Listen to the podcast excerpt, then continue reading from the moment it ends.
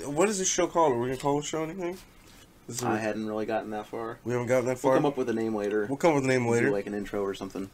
Couch Talks with Greg. Does that sound like a good one? No. Couch Talks with Greg. Oh, this is the first episode ever of whatever the show is going to be called. But it's where we're going to review movies and talk about them. And for the pilot episode, we're going to do Con Air. Oh, Con Air. for the pilot episode, I get it. You, I, I love this movie growing up. This is a great movie. At least my child self thought so. Great lineup of actors.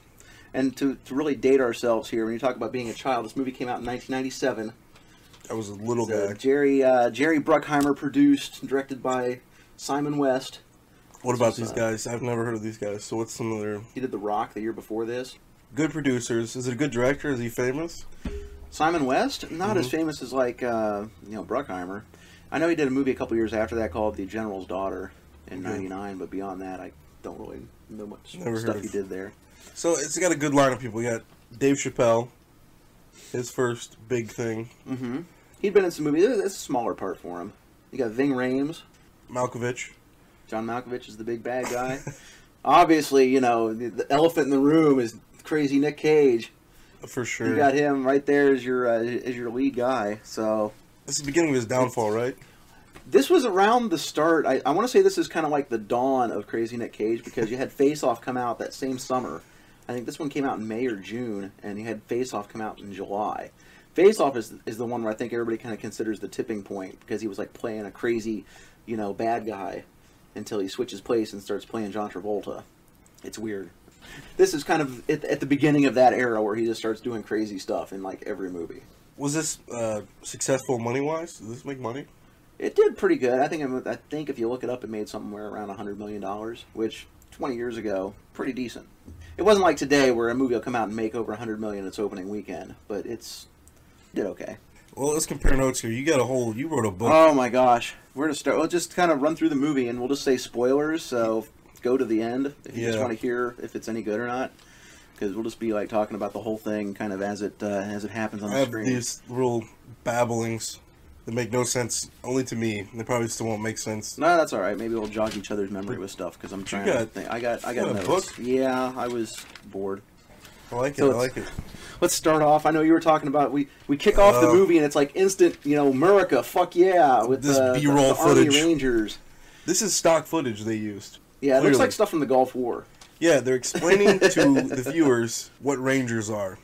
And not like going into crazy history detail about them. No. But they're literally just saying, oh, Rangers are just bad. Rangers lead the way. Rangers are the best. They never leave anybody behind. It was so corny. All that stuff. Immediately threw me off. And and there's Nick Cage and the guy's talking about, oh, we're sad to see you go. So I guess they're all retiring. I think all those so. people there because there's Nicolas Cage and he's like, oh yeah, I'm a Ranger, so you know I'm awesome. Well, then it goes to, he comes home and it's that stereotypical soldier coming home from war and you have that shitty country music. He gets off. wife. He gets off a damn bait boat. he gets off a bait boat and goes to this bar where his where, where Monica Potter's working. That she's his wife, and they act like they haven't seen each other in years. He was obviously home long enough to knock her up at some point, but they treat it like he's been gone for years and years and years doing army stuff. I feel like they tried to do a Roadhouse vibe with that, and it didn't go off well. Well, I'm trying to figure out when the movie is set because the guy makes a dig about pussies like you, we lost Vietnam, I'll tell you that. Vietnam. this is like, well, the movie came out in '97, and spoilers here: Nicolas Cage goes to jail for like eight years. So does that mean this is like 1989 at the beginning of the movie? Because why are they ragging on Vietnam? this is Yeah. like the late '80s or the mid '90s. That's like so long ago. So this is what I have written down here. Nicolas Cage talks like an autistic Civil War general. Did you pick up on that? No, I thought he talked like Forrest Gump Really? because it's from Alabama. We get a title showing it's in Mobile, Alabama. Well, he kind of had that, but then he also had a delay like this, and everything was move them up the lines and bring them all in. I, I don't know. I just picked up this autistic Civil War general. Sound like uh, Christopher Walken playing Colonel Angus from uh, Saturday Night Live. the rednecks pick a fight. They wait till he's leaving in the rain. It's pouring down rain. It's like super, super dramatic. It's dark. You got the rain pouring down. There's an oil rig right next to the bar, complete with the working derrick, flame shooting out the top. Sure. The, the rain is coming down like it's on a Hollywood set, which, surprise. They get into a fight. There's three guys. They jump Nick Cage. obviously self-defense. One of them's got a knife. One of them's got like a busted beer bottle, and he ends up he ends up killing one of them.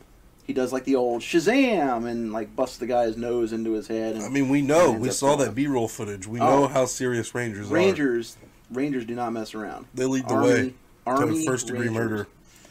Well, it wasn't first degree murder. Remember, he pled guilty to manslaughter. Oh, But the judge says, and this is like the biggest bullshit in the whole movie. The judge is like, Cameron Poe, you have pleaded guilty to manslaughter in the first degree. With your military skills, you are a deadly weapon and are not subject to the same laws as other people that are provoked because you can respond with deadly force. You, Nicolas Cage, do not get the same right to self defense because you are an Army Ranger and you are a deadly weapon. So you don't get to do that. So you're going to jail. And it's like, no, wait a second. And anybody remembers back in the 90s, there was a thing where people always said, oh, if you're a boxer, if you know Register karate, you have to register your hands as a deadly weapon. And that's total bullshit. Everybody has the same right to self defense under the law. It doesn't matter if you're a ninja or if you're, you know, some schmuck on the street. You have the same right to self defense, especially if there's three guys jumping you.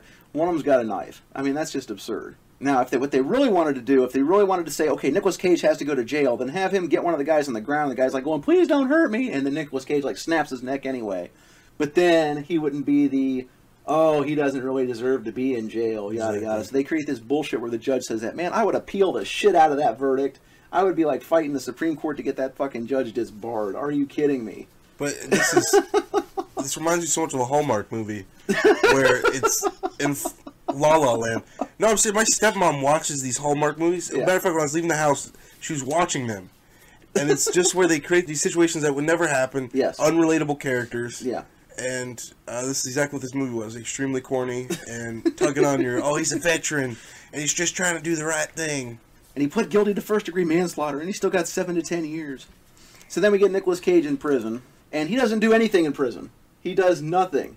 You know, it used to be if you watch prison movies like Cool Hand Luke. They got those guys out on the chain gang. They're building highways. They're picking up trash on the side of the road. The only thing he does in his cell is like yoga. He's like doing yoga like he's a fucking Zen master, and he spends all his time writing letters or reading letters. Dear Casey, I got your letter today. You need to stay in school and tell Timmy Wilson not to pull your pigtails or whatever, you know. And I'm I'm Day going home and see seven of the battle soon. and the lines are holding. I'm going to give Bubba Gump these Hostess snowballs, but I can't call them that because Hostess will sue or something. So these little pink coconut things you sent me, I'm to give him the I Bubba. forgot about that. Yeah, and it's just like it's great. He spends the whole time. There's like riots and stuff going on outside. It's almost like a spoof movie of those things Yeah. where there's like riots going on. And he's like writing a letter like, "Hi, honey, everything's fine today." That's what, how was he It's a like, ranger? what the hell is going on? here? he's a ranger, but he's also autistic because there's a riot going on. He's like, these pink gooey ooey snowballs, they are delicious. I mean, it's almost like a Zucker Brothers movie where you have like all this action going on in the background of the scene, and there's just like, dude, we're focusing on the mundane stuff going on here where he's writing his letters. People But that's all dying, he does. Dying behind him, an actual prisoner. These coconuts are delicious. He's got. It looks like he's got his own cell. Although I think they they show him like eventually that he's like shacked up with Bubba. It's like he never leaves the cell, but he's still in there for eight years. It's like mm-hmm. how does he not get time off for good behavior? This is exactly what they want the prisoners to do: is like never leave their cell, never get involved in fights, never get involved in the riots or whatever. Just do nothing. He's like in there the whole time. There's like no time. He doesn't go out to the yard to do anything. He's not smoking cigarettes and trading stuff. All he does is grow his hair out and not shave. So Nicolas Cage is getting ready. He gets his parole thing. He's like, I'm going home, son! he packs his stuff up. Bubba Gump puts a little smiley face sticker on Nicolas Cage's box, and they leave it there for like a long time as he's walking down the hallway. So you see that his box has that sticker on it. You're like, oh yeah, that's coming back into play later. Yeah, well, it's a recurring thing with this movie is they think that we're idiots. Yeah, and they're force feeding bit. shit to us, just like Hallmark movies do. Like, oh, they don't, they won't get this. I'm trying be- to think of someone that does it well. Would be. Alfred Hitchcock, where he did that focus. Like he didn't force feed you with the close-ups and stuff. You would see what he wanted you to see. But this, it's literally like the Like the camera's complete right on the eye. opposite. Yeah, say you want to look at this right here. we get a scene where the U.S. Marshals are introduced by a U.S. Marshal telling the other U.S. Marshals how the U.S. Marshals transport prisoners on airplanes. The U.S. Marshal Service annually flies 155,000 prisoners around the country for transfers, legal hearings, and medical exams. Preaching to the choir, man. You're telling the other marshals what it is they do. I think they know already. As you saw later in the movie, clearly not though. Yeah. No, no, no, no. John Cusack said this is a well-oiled machine, Jenny. Don't worry. Please, Jenny, this is a well-oiled machine. And then instantly the plane gets hijacked before Kind they a- even get Kind off of a the metaphor ground. for what actually happens in the actual movie with the filming of it. Oh, it's a well-oiled machine. We have a great producer, a Oh, great line of actors, and we got a piece of dog shit. Now we start meeting more characters.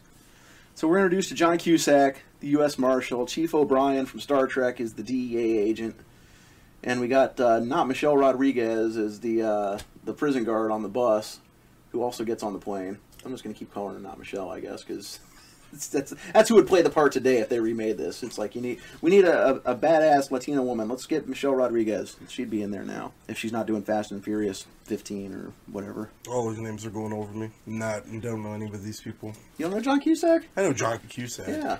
You know Chief O'Brien, right? From Star Trek? A little bit. Yeah. Pulls up in his fancy ass car, and it's like, oh yeah, this guy's a dick because he's Oh, got a fancy car.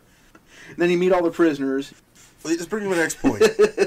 is this movie has a huge lineup of these bad prisoner guys Bad guys. that have these crazy introductions, like, oh, this guy did this or this guy did that, mm-hmm. and the movie just continuously, every time they introduce a new prisoner, add to that. So by the beginning, like, oh, this guy's arrested for firebombing and being a terrorist, and by the end, it's like cannibals and like you don't know who you want because you want to root for a bad guy, but you don't know who to root for because they introduce so many bad guys. Ving Rhames is the leader of the, uh, not the Black Panthers, the Black Gorillas, because you don't want to be Famous racist. Gorillas. We don't want to be racist by accusing the Black Panthers of being bad and having somebody in jail because they could probably sue us. Let's call them the Black Gorillas, which is way more racist. Shouts out to Harambe. Rest in peace, Harambe. You got think the he leader of of the that? Black Gorillas. Yeah, he was the leader of the Black Gorillas. You got uh, John Malkovich shows up looking like Stone Cold Steve Austin. He's not as big, but he's got the same shaved head and the goatee and all that stuff. It's like, But yeah, you want to see Muhammad Jack in this plane? Give me a hell yeah! That's right. and they just continuously introduce these bad guys, one after the next. And each time they're trying to make this most epic thing, but Mm-hmm. it fails each time because you don't know who's in charge. Well, you know Malkovich Well, no, I is say, in yeah, you know Stone Cold's in charge. Why are they transferring these guys? On, they say, oh yeah, we're going to populate this new prison in like Huntsville or something, but they move all these guys, all the worst of the worst of the worst criminals, at the same exact time on the same flight. What could possibly go wrong? This is pre 9 11, though. Well, I understand that, but I mean, it doesn't even seem smart in 1997. Yeah, we're just going to fly all the bad guys at once. It's like, what do you want a budget? I mean, you got you can only fly this plane one fucking time. You can't make That's another right. trip, go get John Malkovich one week, and then go get Ving Rhames in another. And why would you put parolees on the same plane? Yeah, all these badass guys. It's like, was there no other way he could get? To, where were they going? One plane. Carson City, I think. It's like, was there no other way that he could get to Carson City on a on a bus? He couldn't just ride the bus the whole time.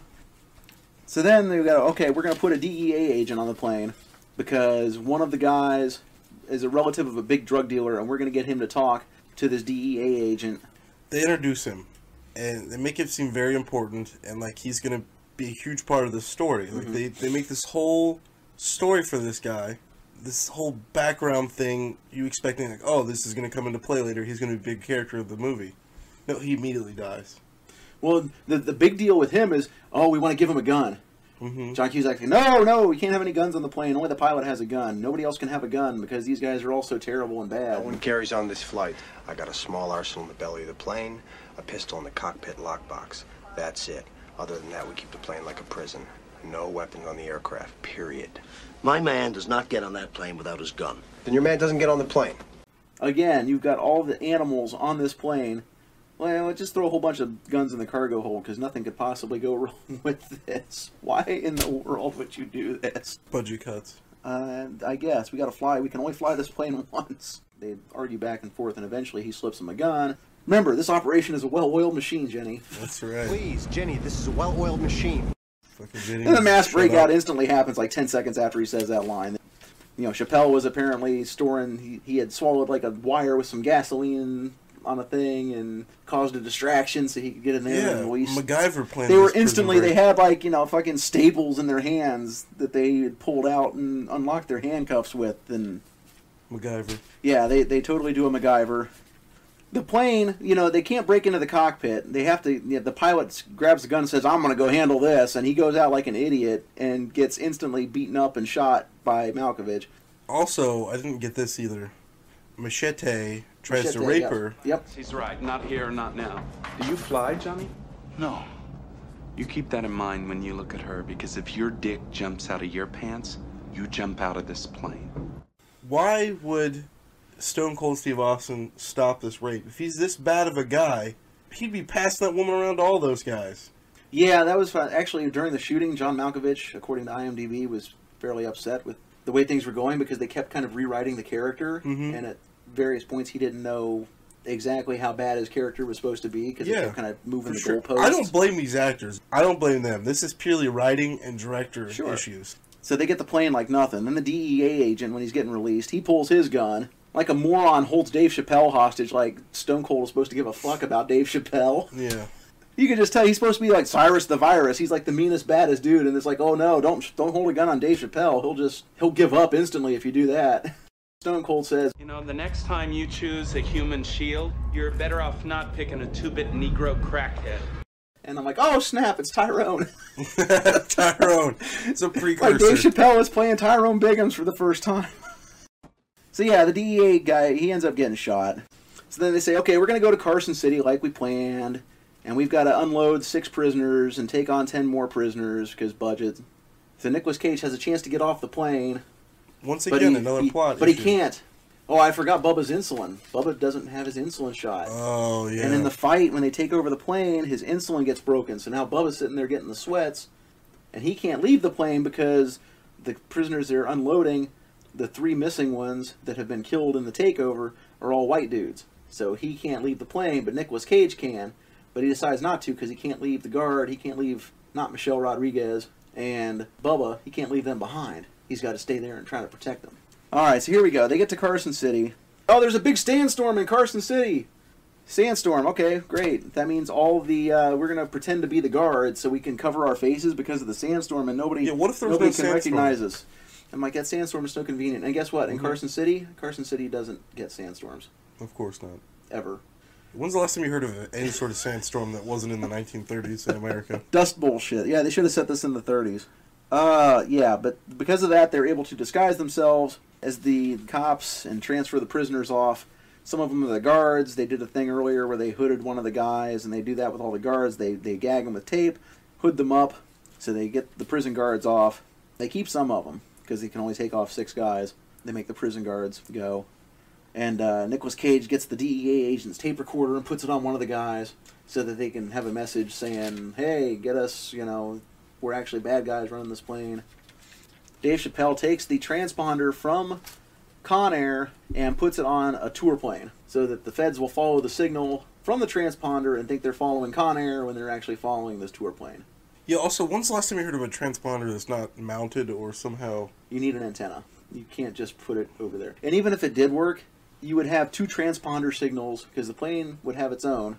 You'd have two of them right on top of each other. It would be setting off collision warnings in that air traffic controller tower like you would. You know, I didn't think about that. Plus, That- radar would still also be able to see Con Air. Just regular radar. It wouldn't need a transponder. It would say, Wait. hey, wait, here's a plane, but there's no transponder on it. So they try to make it seem like they're smart, but it's really just very, very dumb. They decide to start searching John Malkovich's cell for reasons, I guess, because they moved him. In his old cell, it's like, oh, wait, it looks like he was sharpening knives or something. And hey, we found this. Looks like somebody replaced a cinder block with a some styrofoam block. shit, Yeah. and Where they did that come find from? all his little plans. They find the blueprint for the airplane. They find, you know, all his little stuff. They find a, a key that says, "Oh no, we're gonna meet in Carson City."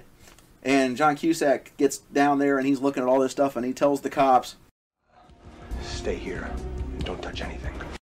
"Don't touch anything," and leaves in slow motion, walking down the hall or sort of running down the hall. Before he even gets halfway down the hallway, one of the cops is just like, "Oh, hey, here's this box. Let's open it up." And it's a bomb, and it blows up and kills everybody except John Cusack. Fucking cheers! You had one job. You had one fucking job. He said, "Don't touch anything." The first thing you fucking do is open the box and blow yourself up. You dumb shit.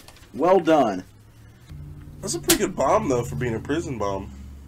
Well, they probably had lots of experience making like the, the prison liquor, you know, with like Yeah. the the That's the different natural strawberry step. wine. It's like oh, whatever, you go yeah. from wine to making bombs. Yeah, making bombs. Jesus Christ. You had one fucking job, dude. Don't touch anything. What part of don't touch anything was that hard to comprehend? Oh my god, I can't believe we forgot. How the hell did I miss this? We missed Steve Buscemi. Oh yeah, we Oh totally forgot about him. God, how could we forget this? The because Hannibal like, Lecter knockoff. fucking Silence of the Lambs. These guys must have watched Silence of the Lambs 75 times. Steve Buscemi in this movie is presented like fucking Hannibal Lecter on steroids.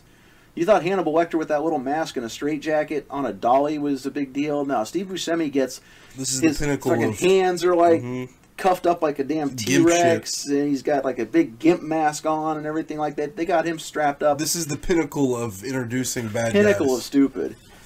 yeah, we'll have to mix this back in. The the pinnacle of like over the top. Oh my God, this guy killed thirty people. He's the world's worst serial killer. Holy smokes! They've got him on the plane now. They take off again. They narrowly escape because John Cusack's onto him, and he sends the feds out there, and they just get away.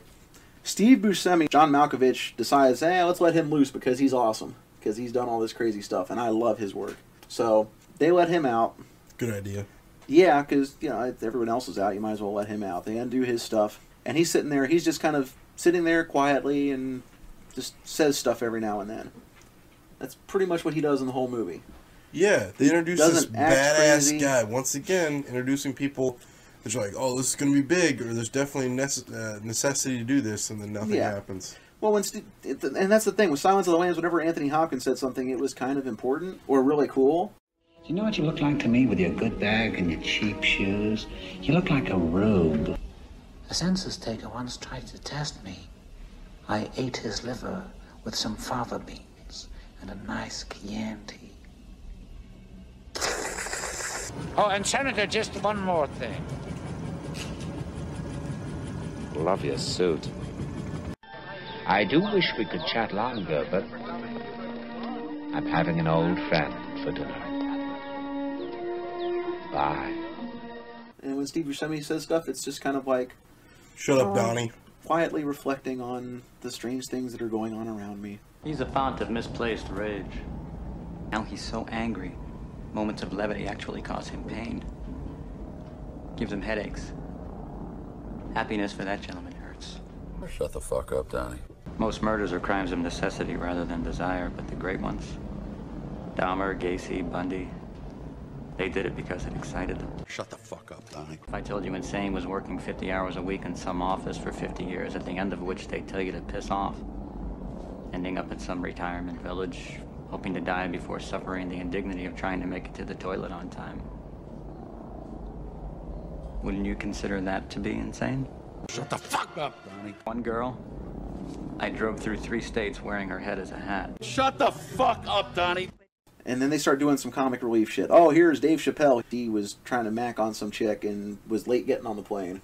He gets stuck in the landing gear, so we're going to cut him loose. Before that, Nicolas Cage writes a note on it to John Cusack and says they're going to go to this uh, airfield in the middle of nowhere. And then they drop him out where he gets to crash somebody's car in the middle of the city at some intersection after a bird shits on their great. windshield. He starts complaining about that, and then bam, here's Dave Chappelle falling through his car. Can we talk about how dumb Chief O'Brien is in this movie? John Cusack knows everything that's going on. He's figured it all out. And all Chief O'Brien is there for is just to argue with him and fight him every step of the way. You, you, you little shit, you got my agent killed. Hey! He brought a gun on the plane. If I knew the way you guys run things, I would have him to bring a fucking Uzi on board. No one carries on these flights. No one. I am authorized to bring Agent Sims killers to justice using, and I quote, all necessary means. That does not include shooting down my plane. Maybe it does, maybe it doesn't. Is that right? Turn around. Plane's headed to Lerner Airfield. It's a small strip about 100 miles from here. Horse shit. We're tailing the transponder Italian to Arizona. Let's take him out, Larkin. Not yet. Fire. God damn it! Everything that happens, he is just says, "No, we're going to do it this way. No, we know they're going to Lerner Airfield. No, we're following the transponder. Yeah, but I got a note that says this is where they're going. They aren't where you think they are. No, we're, we're taking the Hueys and the assault choppers and we're chasing down Ma and Yeah, why- on the tour plane. Why are you so? If you were in their shoes, resources saying you should have enough helicopters to go. Let's go to both places. You would think so, considering I don't know if they think they need three helicopters because they had three helicopters chasing Mhm. the plane. You couldn't take one of them and divert it, and have two chase There was two the? Hueys, right? And it's one not like the plane Apache, is armed. Apache or Cobra. Yeah, they had like some Apaches or something like that. But I mean, there was there were three helicopters chasing this plane. Also, how it's the not fuck like they the plane together? was armed. How do they stay together? Apache or a Cobra, whichever one it was, that is so much faster than a Huey. Probably moving at the speed of the Huey.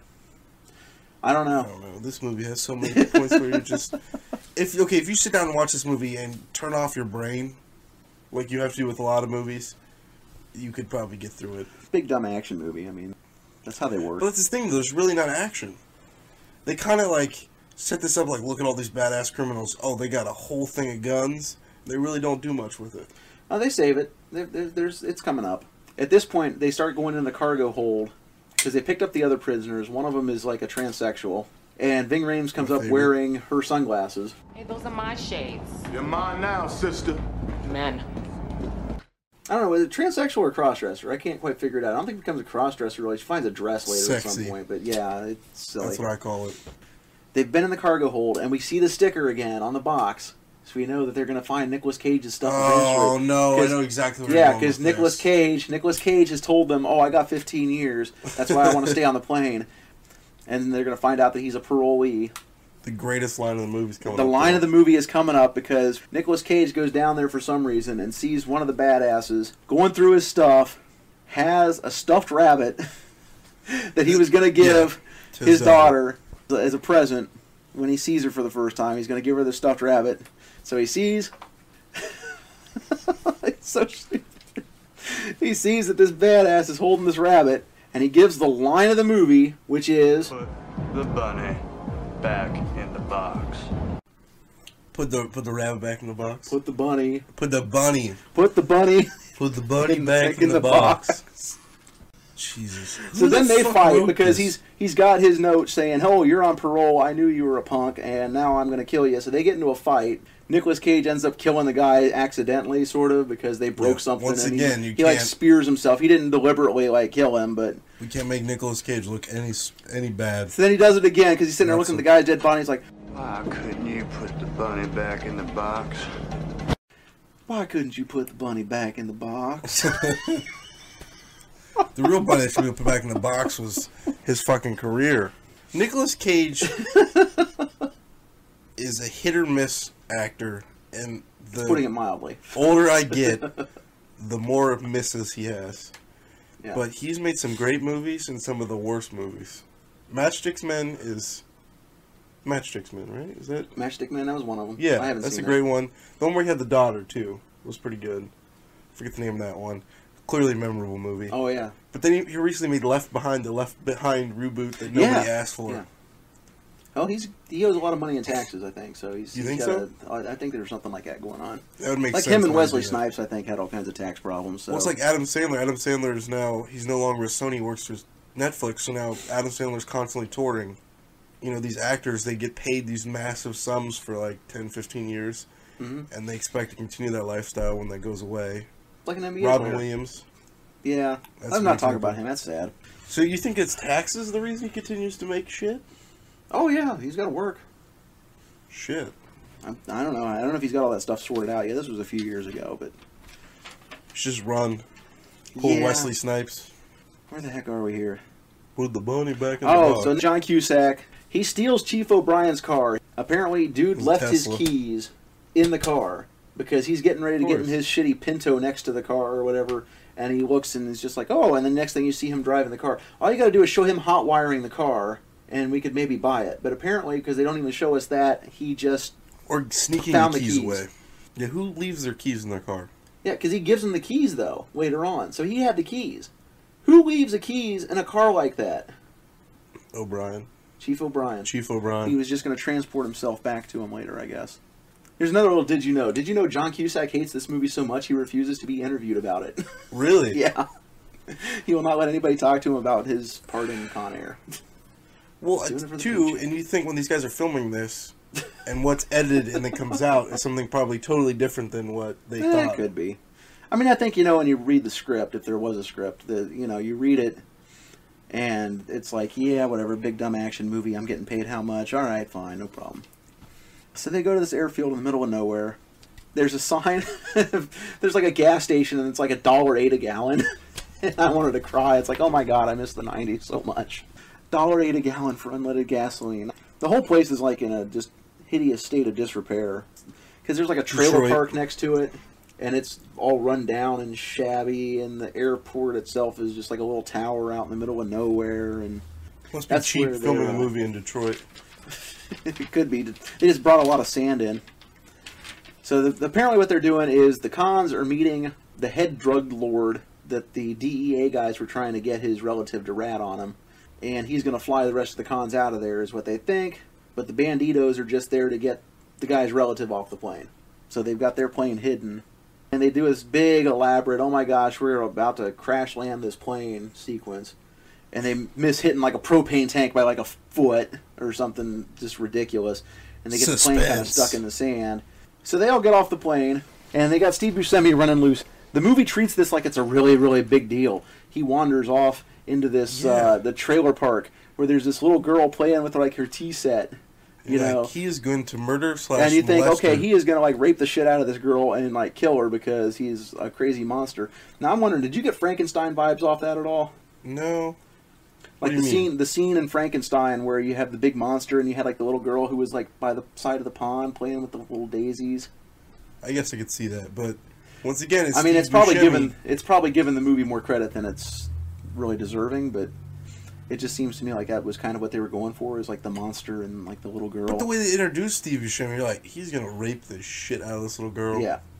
Because that's the way they shoot it too. They shoot it at like these weird angles from his point of view, and she's kind of like ha, ha, Yeah, ha, she's laughing. presented much as a predator in that. Yeah, scene, and and you got her. this and that, and then you see him walking back later, and he's got like one of the little girl's dolls, and you're like, oh no, he totally killed and raped that girl. But then you see the plane flying off eventually. I know we're like, skipping ahead a little bit, and she's like waving like bye, and it's like oh she's okay the whole time. It's they set it up like you're meant to think that he like killed that girl. Yeah, and then you realize, oh, he's not. He didn't murder her. He just stole shit from her. So Nicolas Cage and John Cusack finally get together, pointing guns at each other. Nicolas Cage is like, There's only two men I trust.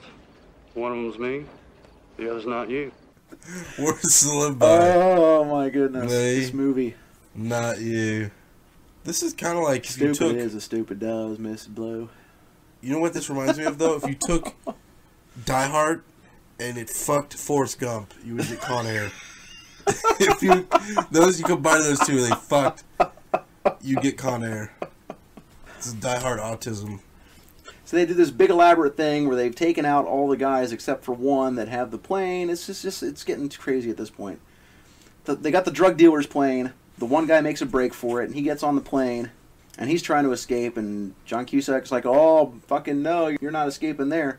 He gets this hook on a crane, and somehow manages to. Uh, I think he drops something on the plane to like break the tail off of it, so the plane can't go anywhere.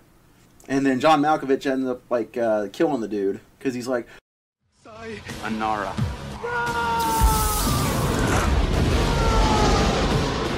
Boom, and like blows him up with the gasoline because he had the cigarette. Sigh. Uh, Anara. It's like, oh. Why'd you en- enunciate it like that?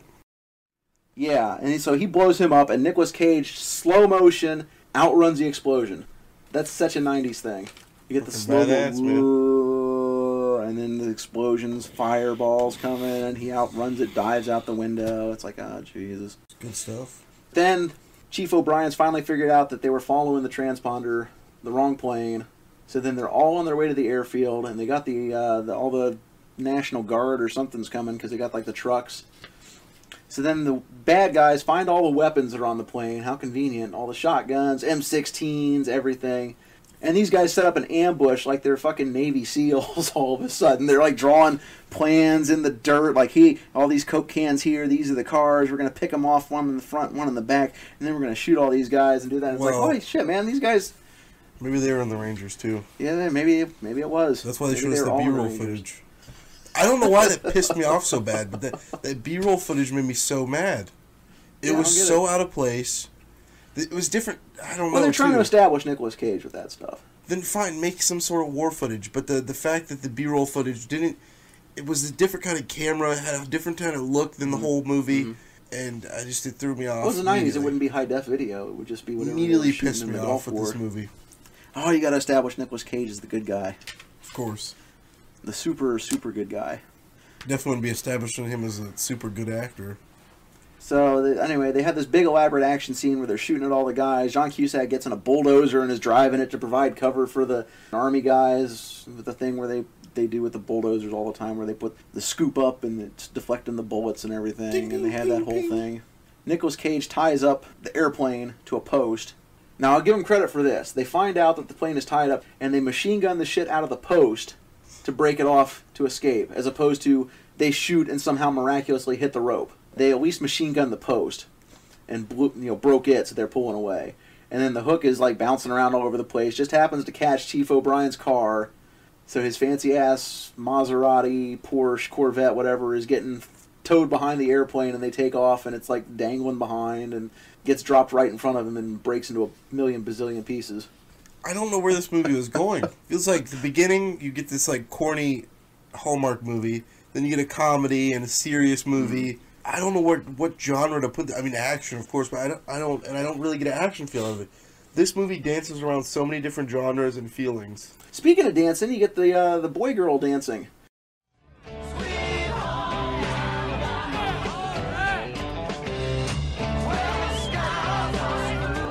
Define irony. Bunch of idiots dancing on a plane to a song made famous by a band that died in a plane crash. Shut the fuck up, Donnie. She found a dress somewhere when she was on the Oh, ground. yeah. I don't even know if that was supposed to be his slash her stuff, or she's opened a random suitcase somewhere and found a dress. So she puts the dress on. They really needed to address Dude. that better in the movie.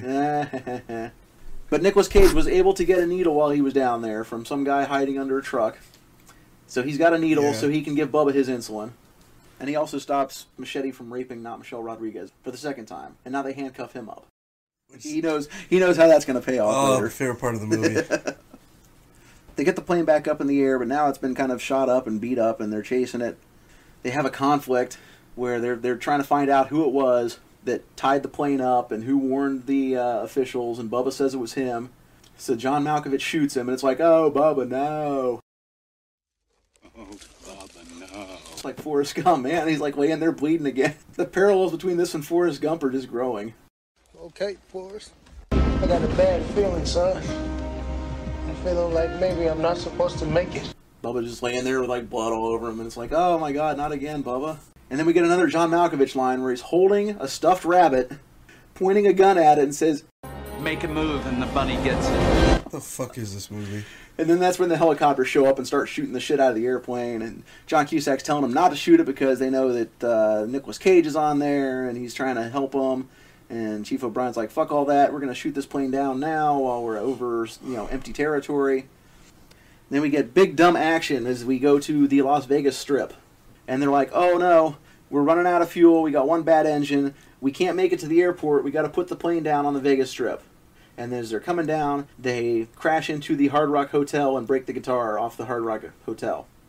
Anybody who's ever been to Las Vegas knows that the Hard Rock Hotel is about two blocks away from McCarran International Airport. Is it really? You're about two blocks away from the airport at that point. The Strip is about five blocks away from the airport, depending on I what think it part was you're an at. inside job. They hit the Hard Rock Cafe, and in the movie, it's next to the Circus Circus, which is at one end of the strip.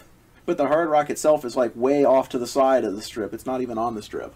So they're instantly like teleporting. and in the shot after they hit the Hard Rock and they showed the plane up in the air by the Circus Circus, the Hard Rock has vanished.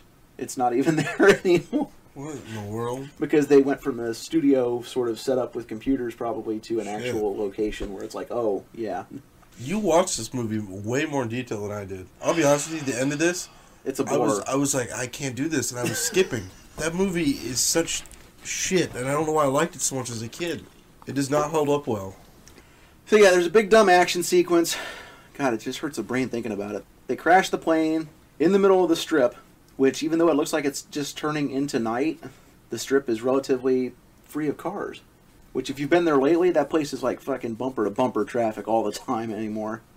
But I don't know, 20 years ago it, it wasn't quite as bad, but still, there, there was not much traffic on there for being early evening.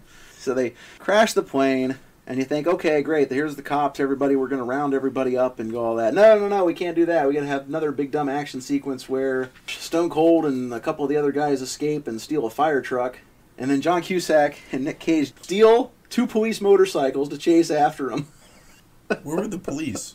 Where were the police? Uh, the police were like arresting the other guys or getting them Oh. carted back up or something like that, and finding Danny Trejo in the Oh. plane.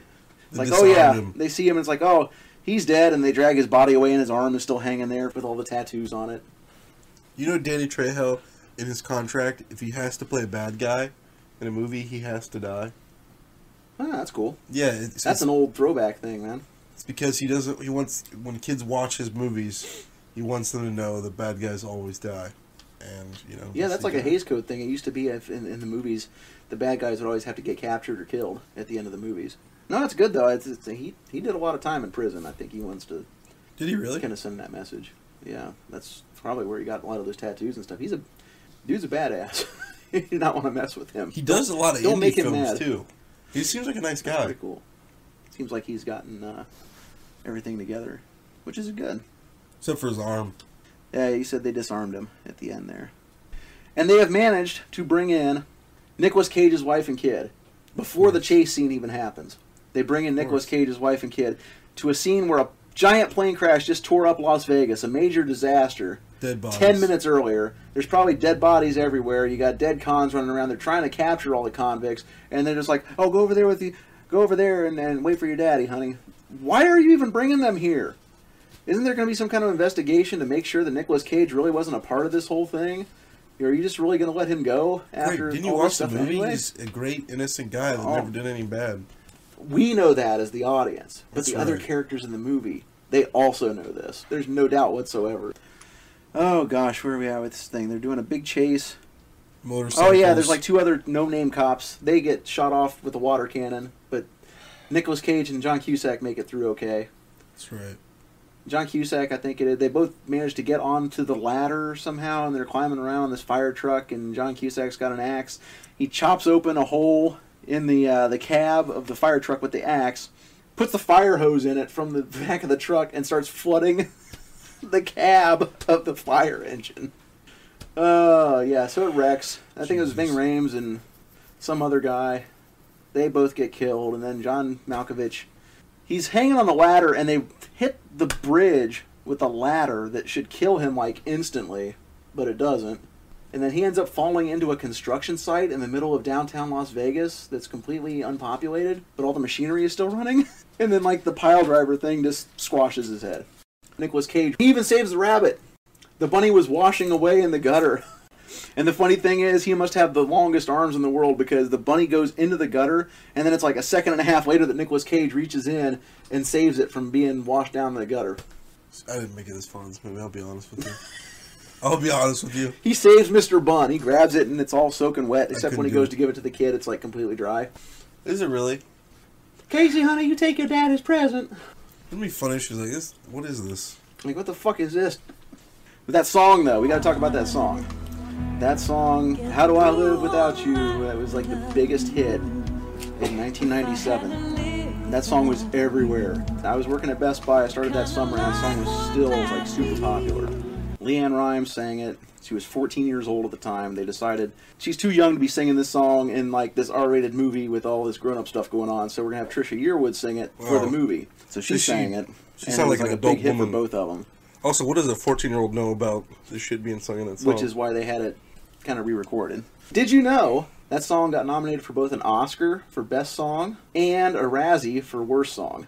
Are you serious? I am serious. You know, I agree with the worst. song. I hate. There's nothing more. I love country, but good country. I know. I hate pop country so much. And the second that came on, I, I was already done with the movie. It didn't win either one. Hey, you know what happens when you play a country record backwards?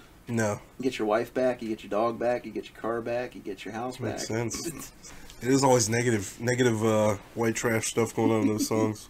Is that the end of the credits? Um, well, no, the very end is very end of the movie. They go in the casino, and hey, we got a new player at the craft table, and it's Steve Buscemi. Do you feel lucky, sir? He's like, yes, I do. So the most notorious serial killer in the United States of America is just sitting there throwing craps at a casino that has 10,000 security cameras in it, completely unrecognized by anybody around him, even though he's wearing his prison stuff underneath like a jacket. Well, so where do you get money to play? But it's supposed to be like the big reveal at the end, like. Well, there was a crash at some point with an armored car, and there's like money flying around everywhere, but that was Oh, like miles from the casino because they had gone zipping down the road for like a while when that happens. I just Unless really he went hope there and got the money. That these great actors got paid a shit ton of money for this because this is, like you said, uh, Cusack doesn't even want to talk about it. I understand, Ah. understandably. And then we go to the credits, and that's uh, that's, Con it. Air. That's Con Air. And then after the credits, they have an apology to everyone that watched it. Not that I saw. They did have a for somebody who actually died during the making of the movie when a He committed suicide. A prop plane. such They had a, a prop plane actually fell off, broke off one of the cables, and fell and crushed this poor guy. He was like one of the prop guys. Could you imagine? Oh, my dad died filming a movie, and like, oh, what was he filming? Con Air.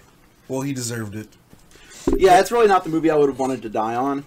Die making a movie like, oh, there are people that died during the making of The Exorcist. It's like, oh man, The Exorcist, that's a great movie. When did your dad die? Oh, Con Air.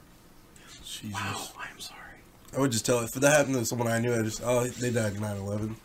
It's kind of weird. This came out before 9/11. Yes. And it reminds me of 9/11 because you got these these half-assed bad guys crashing a plane into a big city, and Oh yeah, yeah. I guess I wasn't even thinking about that at the time. yeah, and it reminds me a lot of that. Especially the takeover. The takeover seems very similar. Are you saying they used they were watching Con Air as a blueprint for 9/11? Maybe they did. Maybe we could say that Nicolas Cage caused 9/11. So, did you know the actual plane that they used in the flying scenes was sold to an Alaskan freight company in 2003 and crashed in 2010, killing everybody on board? The prop plane or the The prop plane, the Con Air. They got killed. They had three people on it, and they ended See, up dying.